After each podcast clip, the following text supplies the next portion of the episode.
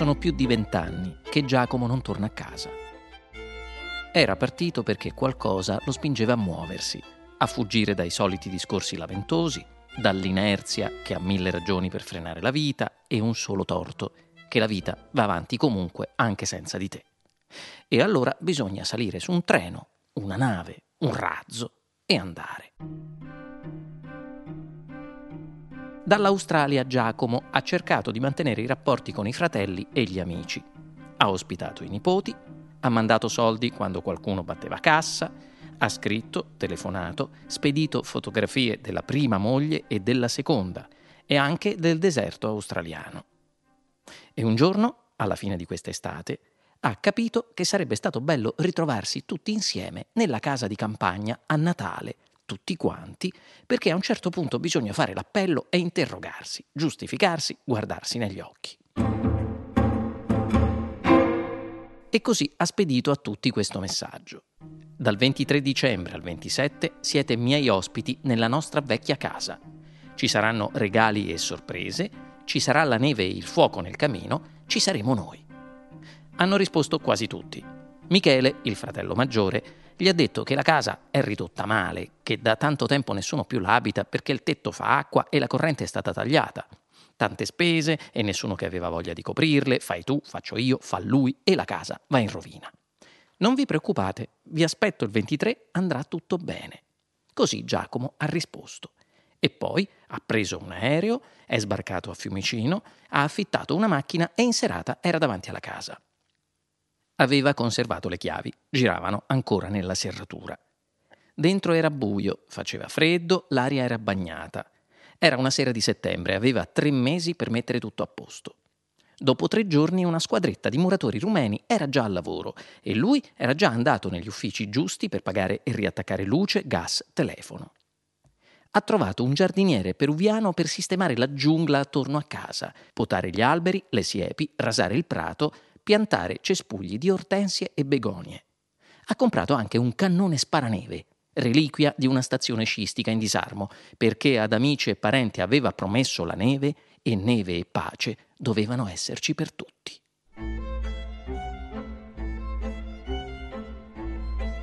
Così si arriva all'antivigilia di Natale che è quasi tutto pronto.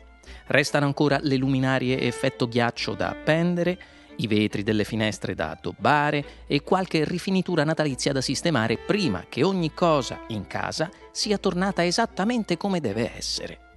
Ora che ha una visione d'insieme, a Giacomo sembra chiaro il luogo, la data, il motivo. Ogni cosa è stata pensata al millesimo, pensa tra sé e sé, indietreggiando un poco per godersi l'effetto d'insieme di quel soggiorno tornato alla vita. I lavori sono stati fatti ad arte e questo lo rassicura perché fin da piccolo ha sempre tratto una certa tranquillità dalle cose fatte per bene. Il che lo porta a pensare a suo fratello Michele, che al contrario è sempre stato un appassionato della precarietà, come avrebbe detto loro padre. Sarebbe arrivato in ritardo, poteva scommetterci, forse poco prima che tutti gli altri si mettessero a tavola. Lui faceva così, arrivava in ritardo, si scusava e sorrideva. Sarebbe arrivato con l'ennesima compagna. Luciana no. Lei, la sorella assennatissima, sarebbe arrivata allo scoccare esatto dell'ora concordata, con le due figlie, Irma e Lara, ormai adolescenti, e quel marito talmente anonimo che ogni volta era necessario ripresentarlo a tutti. Vi ricordate di Anselmo? avrebbe chiesto, e tutti gli altri a mentire. Certo, come no, Anselmo.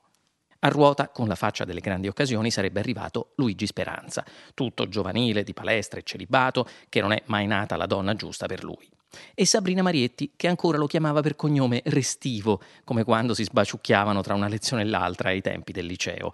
Aveva chiesto di portare con sé suo figlio Ernesto e Giacomo non aveva obiettato. Avrebbero potuto fare un tavolo di soli ragazzi, aveva detto sorridendo. Poi chissà, era possibile che sarebbe arrivato anche Luca, nonostante non avesse risposto a nessuno dei suoi inviti. Ecco, tutto era pronto. Ogni cosa era stata pensata con precisione, ogni minimo incidente previsto, perché tutto doveva essere perfetto. Quando sarebbero arrivati, Giacomo si sarebbe schiarito la gola, magari avrebbe fatto tintinnare un calice di cristallo col manico di un cucchiaino per attirare l'attenzione, e una volta circondato dal silenzio concentrato di tutti, avrebbe iniziato il suo discorso.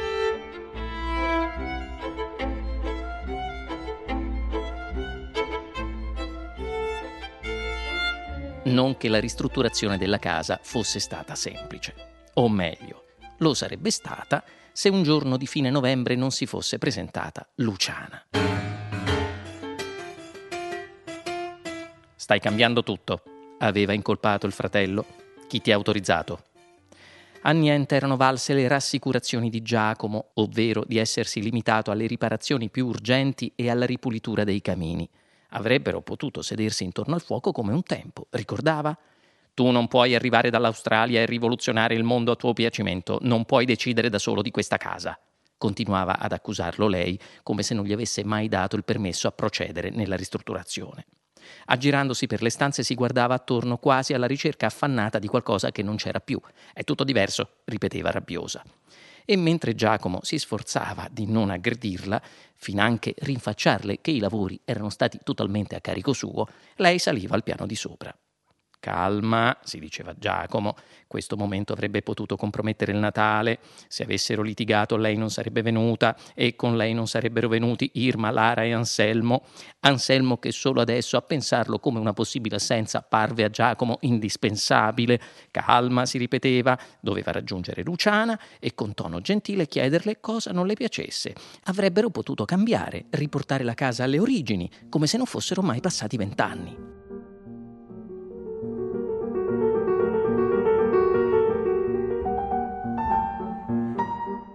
La trovò in quella che era stata la sua camera. Quante volte era entrato in quella stanza senza bussare, cogliendo di sorpresa Luciana, bambina, ragazza, donna. Ti ho detto di bussare, lo aggrediva lei. Mamma, mamma, iniziava a gridare poi. Mamma, Giacomo entra in camera mia.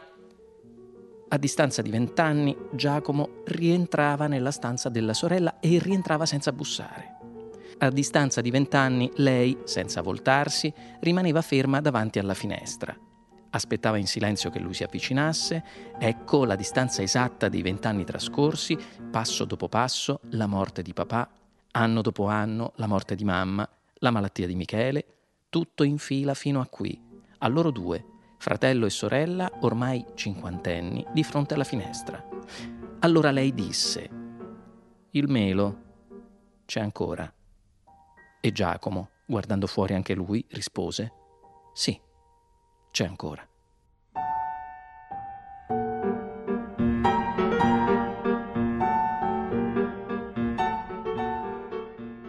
Era la fine di novembre e Luciana incalzava Giacomo sulla ristrutturazione della casa. Mancavano meno di quattro settimane al Natale e la sorella minore come sempre era successo da 40 anni a questa parte, rimproverava il fratello maggiore per i favori che lui le aveva appena fatto. Non è facile far ragionare una sorella furiosa a meno di 30 giorni da un appuntamento preparato meticolosamente per anni. Più complicato, tuttavia, è riportare alla ragione un creditore arrabbiato specie se questo creditore è alto 1,40 m, specie se come te vive in Australia e ha origini italiane e soprattutto, diversamente da te, non vende ma scioglie in acido solforico alcuni chilogrammi di cocaina ogni giorno nella periferia di Melbourne, dove il cielo è bello quando è bello e gli alcaloidi rendono le famiglie felici ognuna a modo suo. Il cellulare cominciò a squillare. Pronto? Disse Giacomo, dopo aver visto il prefisso sul display, portando il palmo della mano destra sul ricevitore, il tutto mentre sua sorella non gli staccava gli occhi di dosso. Testa di cazzo, disse la voce maschile a 16.000 chilometri di distanza. Sì, certo, sono io, mi dica pure, rispose Giacomo, sorridendo intanto a sua sorella. Vabbè, non puoi parlare, ho capito, ma puoi sentire quello che ho da dirti. Così Giacomo venne ad apprendere dalla voce telefonica ciò che aveva già capito dal primo scambio di complimenti, e cioè che il suo socio non aveva pagato il fornitore e che, come accade non di rado, era svanito nel nulla. E poiché in queste faccende domandare a chi ci minaccia se siamo per caso noi custodi di nostro fratello è perfettamente inutile, lui, Giacomo, poteva considerarsi sotto alcune tonnellate di letame. Se il suo socio era sparito, lui invece lo sapevano anche i Sassi, che era arrivato in Italia per festeggiare il Natale con la famiglia. A Natale mancava ancora qualche settimana e se entro quel giorno non avesse trovato i soldi, allora poteva stare sicuro che dall'Australia sarebbe arrivato un regalo che lui e la sua famiglia non avrebbero dimenticato. La voce smise di parlare. Giacomo riattaccò. Sua sorella continuava a guardarlo con aria di rimprovero. Come sempre, lo rimproverava per i motivi sbagliati, non la ristrutturazione, ma i soldi con cui era stata fatta perché soltanto in qualche film assurdo finanziato dal MIBACT può ancora succedere che un uomo adulto, nell'Italia contemporanea, ristrutturi a proprie spese un casale a beneficio anche degli altri fratelli, arrivando a foraggiare il giardiniere peruviano per potare gli alberi e le siepi. Questo, oggi, nel paese dei buoni sentimenti, è impossibile che accada. A meno che quell'uomo abbia un commercio di coca e dei soldi da riciclare.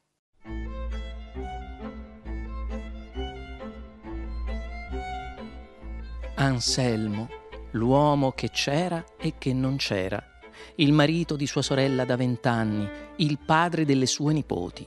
Anselmo dagli occhi miti, l'eterna barba incolta, gli eterni occhiali da sole a goccia, i pantaloni di velluto sempre scuri, larghi golf dai colori neutri come comprati in stock una volta per tutte, quanti, tantissimi anni fa.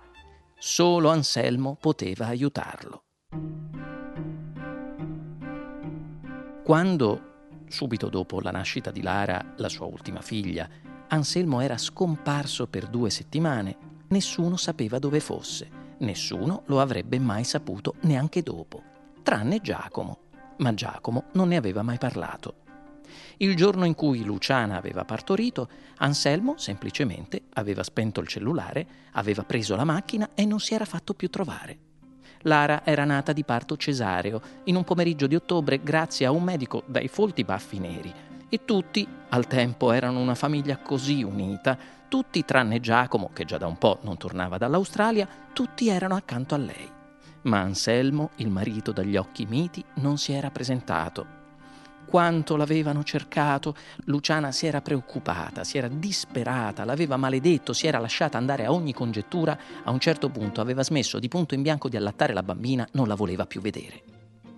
L'avevano cercato tutti dappertutto, con ogni mezzo, ma Anselmo era scomparso come scompaiono l'infanzia e la giovinezza, senza alcun preavviso. Finché, una calda notte di novembre, un pick-up si era fermato davanti alla villetta di Giacomo a Melbourne. Ne era sceso un uomo basso, tracagnotto, aveva lasciato i fari e il motore acceso, aveva suonato insistente il campanello. Giacomo si era riscosso da un sonno pesante, si era infilato una canotta e si era trascinato alla porta. Chi è? aveva chiesto. Apra, è un'emergenza, aveva detto la voce tracagnotta. Giacomo aveva aperto e nel viale notturno, sotto un cielo pieno di stelle, oltre l'uomo sulla porta, aveva intravisto una figura familiare acquattata nel pick-up. La figura si era girata verso di lui, aveva sollevato una mano e l'aveva salutato. Un cane aveva abbaiato in lontananza. Giacomo si era girato indietro a dare uno sguardo alla sua bella casa, al suo parquet luccicante, al suo gatto che dormiva, aveva detto all'uomo sulla porta: Fallo entrare.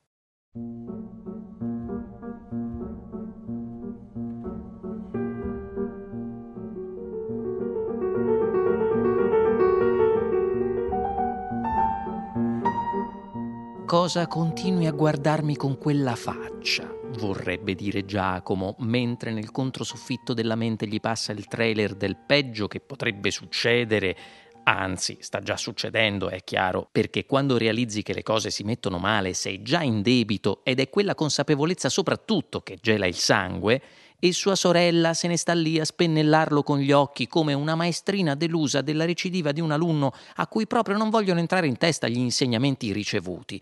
Cosa mi guardi con quella faccia? Deficiente, vorrebbe dirle. Se tu avessi tanto così d'empatia o quel minimo sindacale d'intuito che dovrebbe venirti dal sangue, se almeno mi vedessi invece di stare lì a giudicarmi, perché chi giudica non vede, ti accorgeresti che ho cambiato colore, che qualcosa è successo e mi chiederesti cosa c'è, dillo a me, confidati e invece no, mantieni la postura della recriminazione neanche riallestendo questa casa avessi violato il santuario e ti avessi leso la maestà. Santo Dio, avrei dovuto saperlo, me lo sentivo, ma pensavo fosse solo un ovvio timore esorcizzabile nella prospettiva del ritrovarsi, che avrei finito per ricordarmi di questa reunion per i motivi sbagliati. E se adesso ti dicessi che hai sì un motivo per guardarmi storto, ma non certo perché ho ristrutturato casa di tasca mia e tu stai anche lì a darmene la colpa, quanto piuttosto perché potresti trovarti a tua totale insaputa in un casino che potrebbe travolgerti come una valanga, senza che tu ne abbia neanche colpa, se non quella di portare il mio stesso cognome,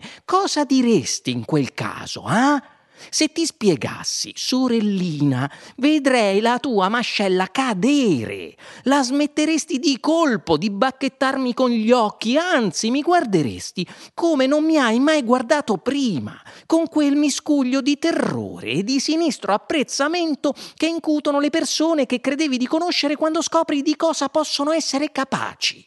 Probabilmente scapperesti a gambe levate, anzi saresti già in macchina prima che io arrivi alla fine del racconto. E sai cosa? Lo farei, lo farei solo per la soddisfazione di vederti cambiare faccia se non ti volessi il bene che ti voglio. Per cui continua pure a fare l'offesa, seguimi con il tuo sguardo oltraggiato mentre esco dalla stanza dandoti le spalle e tu resti lì seduta come se non credessi alla mia impudenza, ho da fare adesso e l'idea che tu non sappia che mi tocca lavorare anche per te, ora come ora, mi fa addirittura un po' ridere.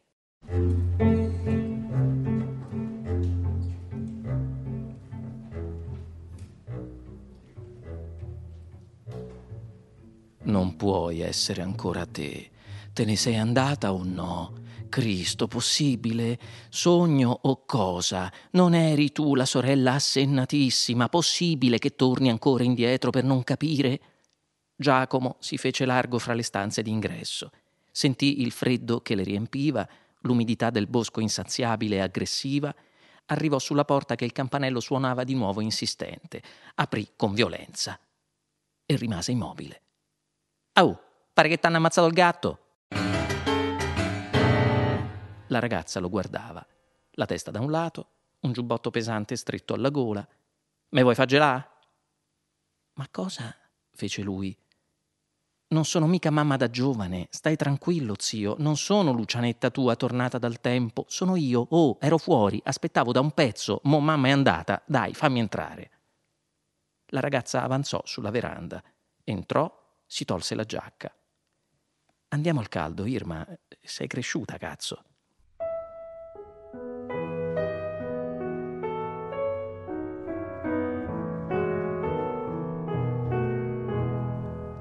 Attraversarono il corridoio, si sentì la musica e la ragazza rise. Ti ho sempre adorato, zio, sei un genio. Sta musica chi ti ha fatta conoscere? Sei proprio un genio. Ma te stanno a frega tutti.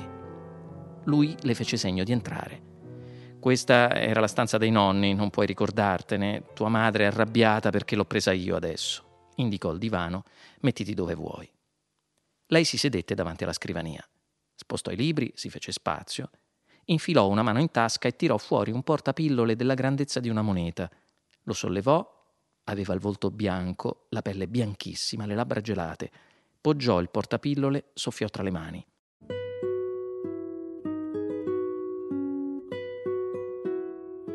Allora, devi stare tranquillo. Papà l'ha pagato e come il tizio, ma voleva farti uno scherzo. L'ho aiutato io la telefonata dall'Australia era una cazzata, l'ha fatta un mio amico. E lo so che tutti pensano che sia impossibile che tu paghi questa casa e cercano di fartelo capire in tutti i modi strani, ma papà, che ti conosce bene, me lo ha spiegato e io in realtà l'ho sempre saputo. È mamma che chissà cosa vuole. Ma noi ce ne freghiamo, dico bene? Lui sorrise. Che dici, Irma? Non sono una bambina e lo sai bene. Vieni qui, guarda che bello. Adesso ci divertiamo aprì il portapillole, estrasse un pacchettino, lo rovesciò sul libro nero Gli Etruschi avulci. Con la tessera sanitaria sbriciolò tutto, si sentì un lievissimo rumore formicolante, picchiettò, allineò, alzò il volto bianchissimo su Giacomo e gli fece segno di avvicinarsi, porgendogli la cannuccia. Lui scuoteva la testa, lei si sedette accanto. Sei cresciuta, eh? Sembrò che stesse sospirando e le passò di nuovo la cannuccia. Lei fece lo stesso, passò il dito sul libro, lo mise sulle labbra di Giacomo e poi sulle sue. Lo abbracciò. Ti ho sempre pensato, zio, disse.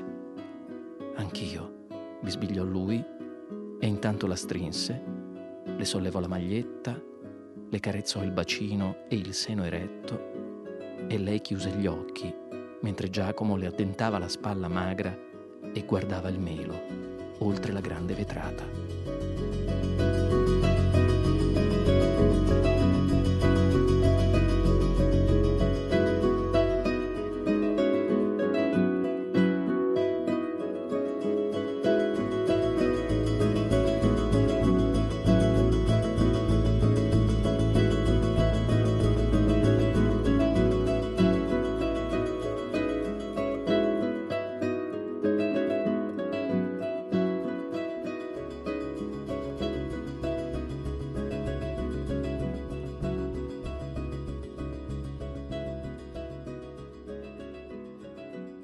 Giacomo si svegliò che la campagna intorno alla casa dei Restivo era già tutta buia. La vista era ampia, dalla finestra della stanza dei suoi genitori, senza dubbio la migliore della casa. Oltre il muro del giardino e le poche luci di un borgo silenzioso, al confine tra la terra avvolta nell'umida coltre della notte d'autunno e il cielo nuvoloso, si intravedeva un bagliore rossastro, una specie di pulsazione luminosa. Di notte, in campagna, è impossibile sbagliarsi. Basta osservare l'orizzonte da un luogo abbastanza alto per individuare la posizione di Roma, adagiata sull'orizzonte nella sua cupola di barlumi fosforescenti. Aprì la finestra per scacciare il tanfo delle sigarette di Irma, poteva capire perfettamente il rancore di Luciana. Non solo si era insediato senza chiedere il permesso nella proprietà comune, con quell'idea della festa di Natale, ma si era appropriato di quella stanza sacra e di sua figlia, certo, sul bilancino di precisione delle colpe, il fatto che fosse stata Irma a presentarsi lì e a prendere l'iniziativa non aveva praticamente nessuna importanza. E del resto di sentirsi in colpa lui non aveva né tempo né voglia. Semmai si sentiva defraudato. Noi architettiamo un piano, riflette Giacomo, ispirando il profumo del buio, i gomiti appoggiati al davanzale. Noi architettiamo un piano e ci crediamo i registi, gli arbitri del destino, i padroni della giostra, finché accade qualcosa che ci rivela come stanno veramente le cose. Non stavamo governando un bel niente. Non siamo noi che muoviamo le pedine. C'è sempre un altro piano che si divora il nostro, lasciandoci esattamente come sono io adesso. Un coglione in mutande che guarda la notte dalla finestra mentre ammette che qualcuno l'ha fregato può sventolare la bandiera bianca, può fare finta di nulla, ma la verità è che non ha idea di quello che sta accadendo. Se Anselmo non aveva fregato quella bestia, perché fargli quello scherzo da prete? Chi era l'amico di Irma? Raccattò i pantaloni ai piedi del letto e prima di infilarseli tirò fuori il telefonino da una tasca. Mentre dormiva era arrivato un messaggio. Il numero era sconosciuto, ma ancora prima di aprirlo sapeva che era stato un messaggio di Irma. Caro zietto, lesse seduto sul bordo del letto. È stato bello. Mi sono piaciuti i lavori in casa e in giardino. Non stare a sentire, mamma. Voglio farti un regalo. Ti sei fatto un giro in cantina? Certo che sì. Beh, rivacci. Guarda bene.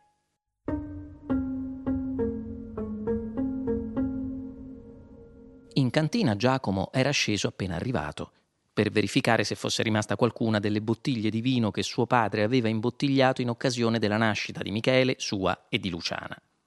Ne erano rimaste circa una dozzina. Le aveva lasciate dov'erano ripromettendosi di portarle su per il cenone natalizio. Quale migliore occasione per una riappacificazione generale? Ma ormai erano passate diverse settimane. Incuriosito dal messaggio di Irma, decise di obbedire al suo invito. Mentre raggiungeva le scale per la cantina, notò dalla finestra che fuori aveva cominciato a nevicare. Pochi fiocchi nell'aria grigia. Speriamo che attacchi, pensò Giacomo. Nonostante tutti i problemi non mi dispiacerebbe un bianco Natale. La porta della cantina si aprì cigolando. Alla fioca luce della lampadina polverosa, Giacomo ebbe la sensazione che qualcosa dall'ultima volta fosse cambiato avanzò di qualche passo, mise a fuoco le sagome oscure in fondo, ai piedi del muro. Per terra c'erano due cadaveri.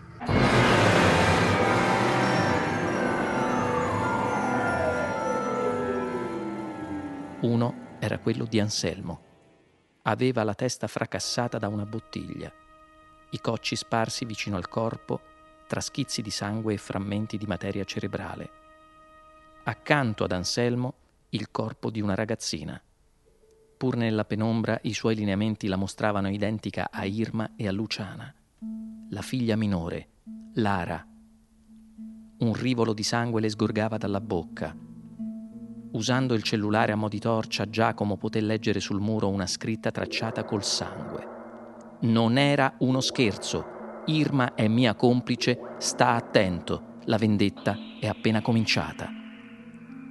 Tutte le bottiglie erano state scagliate contro il muro e il vino per terra tra i cocci di vetro si mescolava al sangue. Giacomo svenne. Tornò in sé. Quanto tempo dopo? La cantina era piombata nel buio. Accese il display del cellulare. Erano passate 12 ore. Attivò la funzione torcia e si avvicinò cautamente ai cadaveri. Vide che però Lara respirava ancora. Se la caricò sulla spalla e si diresse verso le scale. La luce del cellulare diventava sempre più debole. Quando barcollando sotto il peso della ragazza Giacomo riemerse al piano terra, la luce si spense. Devo cercare una presa e rimetterlo in carica, fu il suo pensiero automatico, ma non provò alcun senso di urgenza. Avrebbe chiamato i soccorsi dal telefono fisso. Dalle finestre entrava nelle stanze una luce opaca e lattiginosa. Il paesaggio intorno era immerso nella neve, era altissima. Bloccava la porta, bloccava la strada. Giacomo sollevò il ricevitore del telefono, ma l'apparecchio era muto. Premette l'interruttore, ma la luce non si accese. Inserì la spina del caricatore del cellulare in una presa, ma il display non dette alcun segno. Fu allora che vide la scritta sullo specchio del soggiorno, tracciata col rossetto. Sono stata io. Ho tagliato i fili del telefono e dell'elettricità. Buon Natale, Irma.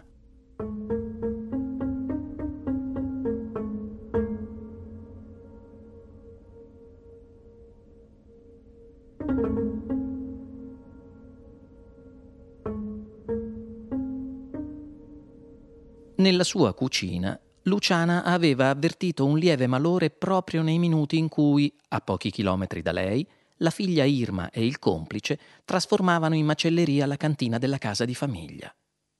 Aveva deciso, Luciana, che il suo unico contributo al pranzo di Natale sarebbe stato il vitello tonnato per niente tradizionale. Stava somministrando al bimbi gli ingredienti della salsa quando si era sentita mancare. Non sembrava un cedimento cardiaco, ma come lo spegnersi di un paio di lampadine nel suo lattiginoso cervello, nella zona degli affetti. La prima aveva fatto pof con un certo clamore, della seconda avrebbe potuto anche non accorgersi. Quello doveva essere Anselmo, la sua vita che si estingueva. La moglie non gli aveva perdonato la fuga al momento del suo secondo parto, semplicemente l'aveva dimenticata come quasi ogni cosa che lo riguardava. Luciana aveva smesso di rompere le uova, a disagio, il bimbi aspettava con la bocca aperta. Poi si era ripresa, aveva aggiunto il tonno e i capperi. Mica il robottino poteva prenderseli da solo. Erano trascorse le ore, le stesse in cui Giacomo dormiva per non vedere i cadaveri sul pavimento della cantina, il sangue misto al vino invecchiato. Intanto Luciana telefonava alternando il numero di Irma a quello di Lara e nessuna delle due rispondeva per ovvi e diversi motivi che la madre ignorava.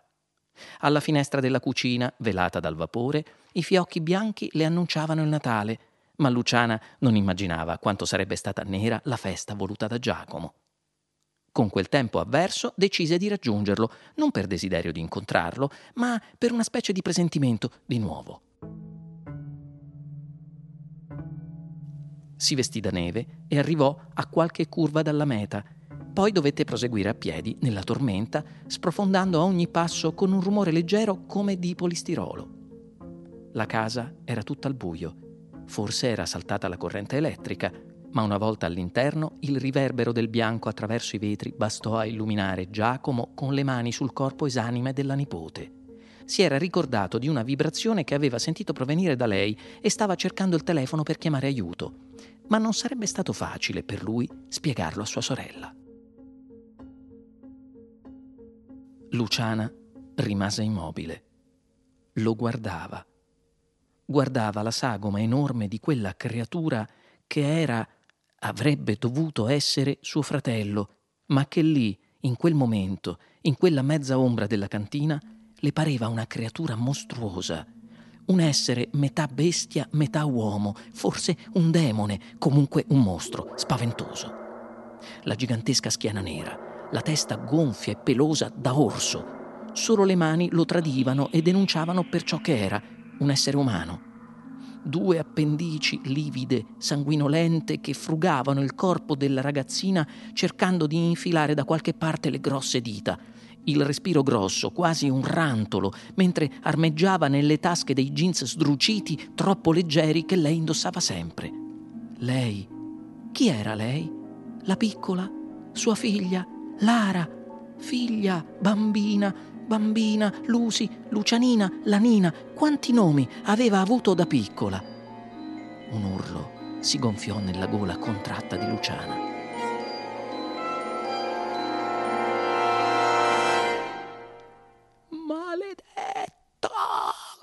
Cosa le hai fatto? Cosa fai? Lui non si voltò. Luciana cercò aria sollevando la testa verso le volte di mattoni. In quell'istante un fascio di luce proveniente dai fari di una macchina lungo la strada che saliva al paese illuminò la fila di roncole appese al muro alla sua destra. Gli attrezzi del loro padre, seghe, vanghe, rastrelli, coltelli, lime, tutti appesi e sistemati in ordine decrescente gli attrezzi che erano stati del nonno e del bisnonno prima di lui, lame annerite dal tempo, consunte dall'usura che il vecchio aveva conservato fino all'ultimo con una cura maniacale. Il cuore di Luciana smise di battere. Ricordò la penombra, il sangue, il suo cuore di bambina che picchiava contro la mano di suo fratello come quello di un coniglio in trappola un gradino, due, tre, cinque gradini e sarebbe stata fuori, via da quell'odore di escrementi di topo rinsecchiti, di mangime per uccelli e vino antico rovesciato a terra che impregnava sempre, da sempre e per sempre quel pavimento. Via, lontana, fuori da quella cantina, fuori da quella casa, da quel giardino, via, lontana. La roncola più piccola era a breve distanza da lei, bastava allungare il braccio e lei lo allungò. Con uno strattone la divelse dal muro insieme al gancio che la sosteneva da quanto? 20, 50, 100 anni. Si guardò la mano, le unghie corte, sbrecciate. Avrebbe dovuto farsi una manicure prima di Natale. Unghie lucide e rosa come quelle della sua bambina, sempre così curate, con le stelline, i brillantini, i piercing. All'improvviso, un suono angelico di arpe, campanellini e voci bianche che saliva e decresceva un'onda che andava e veniva. Dolce e suadente come il richiamo delle sirene si diffuse nell'aria. Luciana sentì la testa che girava, girava, girava. Cercò di mettere a fuoco l'ambiente, ma gli occhi non volevano saperne di vedere. Riusciva a distinguere solo la sagoma al centro della stanza che finalmente stringeva tra le mani uno smartphone in chiamata. La luce dello schermo era azzurrina e delicata e il sangue, Dio, tutto quel sangue divenne indaco e azzurro. Le grosse dita della creatura si muovevano rigide su quello schermo, scivolavano senza riuscire ad agganciare la chiamata. Il suono di arpa cresceva di intensità. Luciana strinse la roncola tra le dita, fece un profondo respiro, si voltò verso i gradini di pietra e cominciò a correre, fuori. Quando il suo piede destro toccò la terra coperta di brina, un urlo esplose dentro la cantina. Lei corse forte, più forte che poteva, via, lontana, la roncola stretta in mano, la bocca spalancata a cercare aria. Ricordava tutto, e come se ricordava. Davanti agli occhi aveva ancora l'albero di quel Natale, le palle di vetro con disegnati gli angeli, i cocci di cristallo tra le dita dei piedi nudi, la bambina, la bambina. E mentre lei correva via, fuori, lontano, la ragazzina, stesa a terra nella cantina, si alzò di scatto, rabbrividendo, un ghigno sardonico sulla giovane faccia liscia. E mo basta, zio, non è che abbiamo un po' esagerato. E scoppiarono a ridere senza fiato, prima di restarsene lì muti nella penombra, senza sapere più cosa dirsi.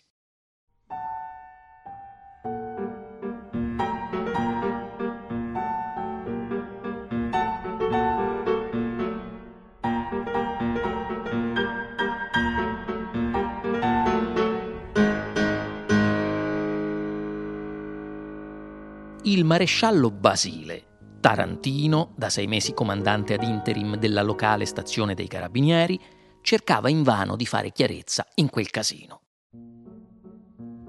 Lui e l'appuntato Proietti, non un'aquila, ma era il meglio che si potesse pretendere a poche ore dal Santo Natale, sedevano nel salotto di una villetta appena ristrutturata. Davanti a loro una banda di squinternati che Basile avrebbe volentieri sbattuto al fresco vita natural durante. Famiglia Restivo. Michele, 55 anni, faccia da furetto, baffetti, viscido, ma sostanzialmente lucido. Sicuramente sobrio. Basile aveva mandato proietti ad annusargli il fiato. Alle 21.35 aveva telefonato in caserma segnalando una strage in atto nella casa di famiglia.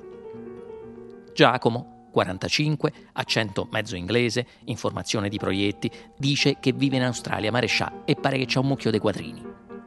Stordito, con accenni di nausea, già due volte in bagno a vomitare, alle 21 circa aveva bevuto un prosecco e addentato una tartina al salmone. Non ricordava altro. Anselmo, cognato di Giacomo e marito di Luciana, 50 anni, aria mite, ubriaco, fradicio, l'avevano trovato in cantina che si rotolava fra cocci di bottiglie in frantumi. Un brutto spettacolo. Non ricordava niente e continuava a ripetere il salmone era salato, troppo salato. Irma e Lara, figlie di Anselmo e Luciana. Irma più grande e, con decenza parlando, una faccia da... insomma, da ragazza decisa. Provocante, Marescià, il commento di Proietti, secondo me quella è una mezza mignotta. La reazione di Basile, ti manda in Sardegna idiota quando devi dire una fesseria fallo almeno a voce bassa, e con un sorriso ebete sulla faccia. E Lara, adolescente, faccia imbronciata, all'improvviso aveva strabuzzato gli occhi ed era svenuta. Rianimata in bagno, pallida, un po' di febbre, nega assunzione di sostanze. Tutte e due avevano bevuto un prosecco con zio Giacomo e mangiato tartine al salmone. E poi, naturalmente, Luciana. Secondo Proietti, una matta. E per una volta Basile concordava. Commissario, quando sono arrivata, Giacomo stava finendo di fare a pezzi Lara ed era tutto pieno di sangue. Io ho preso una roncola per difendermi e sono scappata e ho incontrato Michele che arrivava. La roncola coincide, osservò Basile, un po' serafico e un po' sardonico. Quanto al resto, sia suo fratello che sua figlia mi sembrano abbastanza vivi e in salute.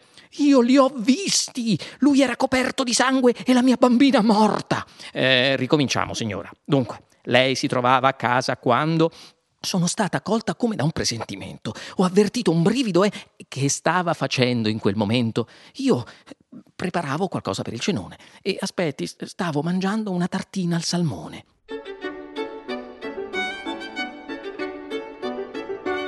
Basile e Proietti si scambiarono uno sguardo e si spostarono in cucina. Dopo una breve ispezione tornarono in salotto. Basile fece un paio di domande a Luciana, poi a noi e si fregò le mani. Signori miei, miei cari Restivo, io non sono Sherlock Holmes, ma qualche cosa sono in grado di dirvela. A mio modesto avviso, voi tutti siete stati vittime di un caso di ergotismo. Il maresciallo si gustò gli sguardi sorpresi dei Restivo e riprese. Ossia, intossicazione da segale cornuta scommetto un mese di stipendio che se facciamo analizzare le tartine al salmone scopriremo che la segale con la quale è stato confezionato il pane è contaminata dal fungo Claviceps purpurea, la cui assunzione dà luogo a fenomeni allucinatori e può portare alla morte. Ma è assurdo, sbottò Michele. No, è strano, puntualizzò il maresciallo, perché due sono le possibilità. O si è trattato di un incidente, o qualcuno ha preparato queste tartine e ha fatto sì che voi tutti ne mangiaste. E in tal caso la domanda è, miei cari signori Restivo, chi può avercela con voi al punto da desiderare la vostra morte?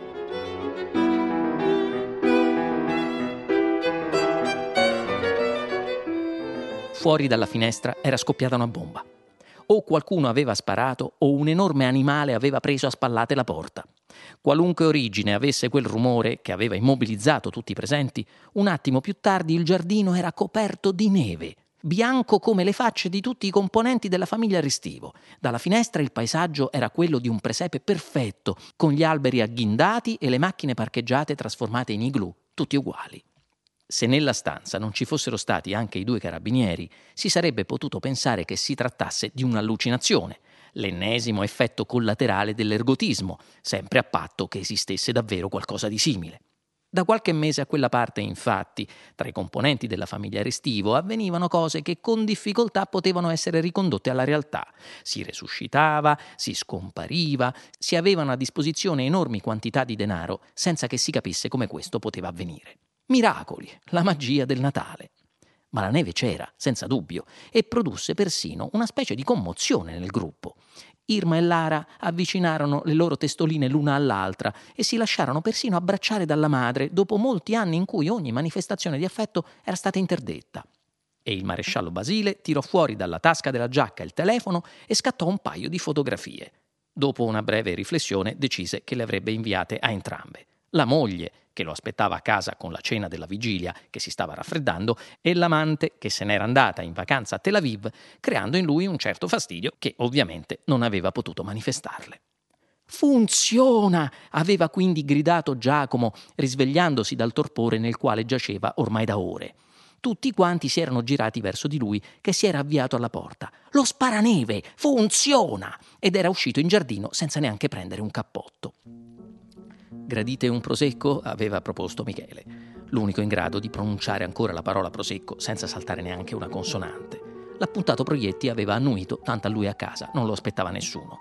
E il maresciallo Basile, che nel frattempo aveva ricevuto in risposta una foto dell'amante sulla spiaggia, subito cancellata, e un messaggio della moglie che diceva Mo hai rotto il cazzo, noi mangiamo, si era seduto su una poltrona, rassegnato. Non ho capito, ma la neve è finta, aveva chiesto l'appuntato Proietti, infilandosi in bocca una delle tartine al salmone trovata sul tavolo. Ma che cazzo? Sputa quella cosa! aveva gridato Basile. Proietti si era messo una mano davanti alla bocca e aveva sputato il morso. Dopo averlo tenuto per qualche minuto nella mano senza sapere cosa fare, si era alzato e si era diretto verso la cucina. Ma Giacomo dove è andato? aveva chiesto Michele accendendo una sigaretta. Maresciallo, venga a vedere! Aveva gridato Proietti da dietro la porta della cucina, rimasta aperta.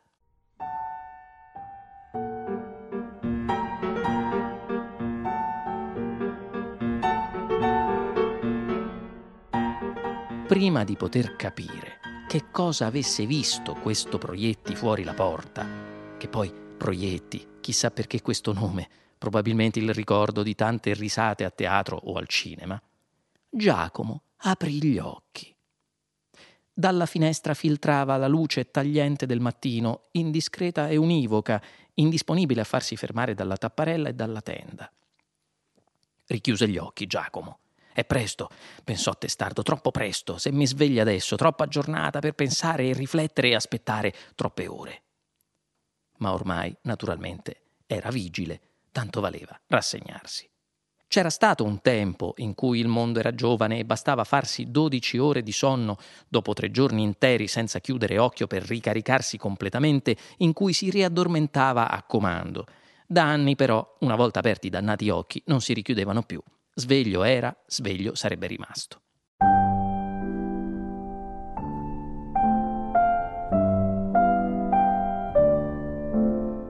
Ripensò al sogno. La vecchia casa, rimetterla a posto, i parenti, Luciana, Anselmo perfino, che esce dalla sua indistinta grigia identità e addirittura diventa un attore protagonista, Anselmo, chissà che avrò mangiato ieri sera. Ma se la mente, lasciata libera nel sonno dai freni del pensiero, riportava a galla Anselmo, allora la situazione era seria. Si alzò dal letto con difficoltà e trascinò i piedi alla finestra. Scostò la tenda e sbirciò fuori di tante assurdità della maledetta Australia, il Natale era la più assurda. Non si era mai abituato. Il sole e la spiaggia e i babbi Natale sulla sabbia, alberi e presepi di emigranti nostalgici come lui in mezzo al pieno dell'estate, i bambini che vanno in vacanza a novembre e dicembre. Certo, lui l'Australia la doveva ringraziare, certo aveva fatto i soldi, ma se uno a Natale vuole la neve non è che vuole qualcosa di strano. Per questo il sogno, per questo la vecchia casa, la famiglia, i ricordi. Per questo aveva chiamato dopo tanto tempo e aveva organizzato quel viaggio collettivo per andare da lui tutta la famiglia in spiaggia a dicembre. Se non poteva andare lui a prendersi il Natale, quello era il modo per portarsi il Natale da lui. Per carità, Sarebbe stato più comodo che Giacomo avesse preso l'aereo e si fosse infilato di nuovo nel Natale, e l'avrebbe fatto assai volentieri. Non fosse stato per il cancro.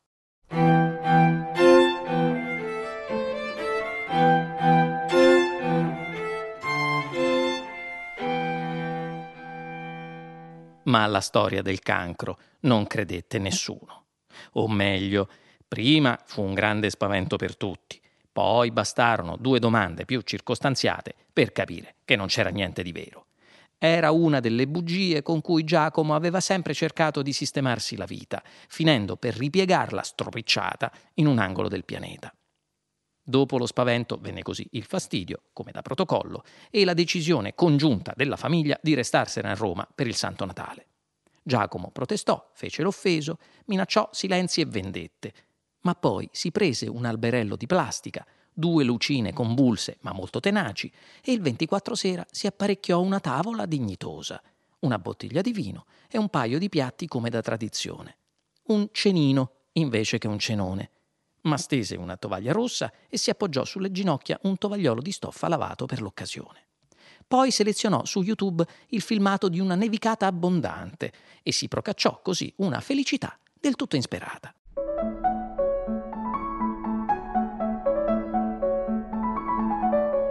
In quanti avrebbero pagato per essere lui, d'altra parte, per sbarazzarsi con una menzogna maldetta di cenoni e parenti riuniti. Ma Giacomo non lo pensò e si tenne viceversa da parte un po' di nostalgia da mandare giù con panettone spumante verso la mezzanotte per scollinare e trovarsi a Natale.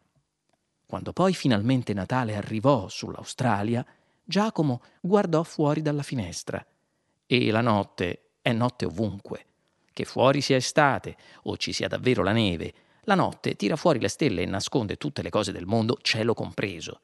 E lì, in piedi davanti al vetro, pensò che in fondo era anche più fortunato, visto che il Natale da lui era arrivato con undici ore di anticipo. E pensò ai suoi familiari che stavano nel futuro, accanto ai presepi, ad aspettare che arrivasse da loro. Giacomo aprì la finestra fissò il cielo e a mezzanotte esatta vide il Natale passare. Si librò sulla sua testa e poi proseguì lentamente verso occidente. Ora vola, mormorò al buio, senza paura. Roma non è lontana, allarga le ali. Quando vedrai l'Eur illuminato, gli disse, spalanca la stella, che sei arrivato.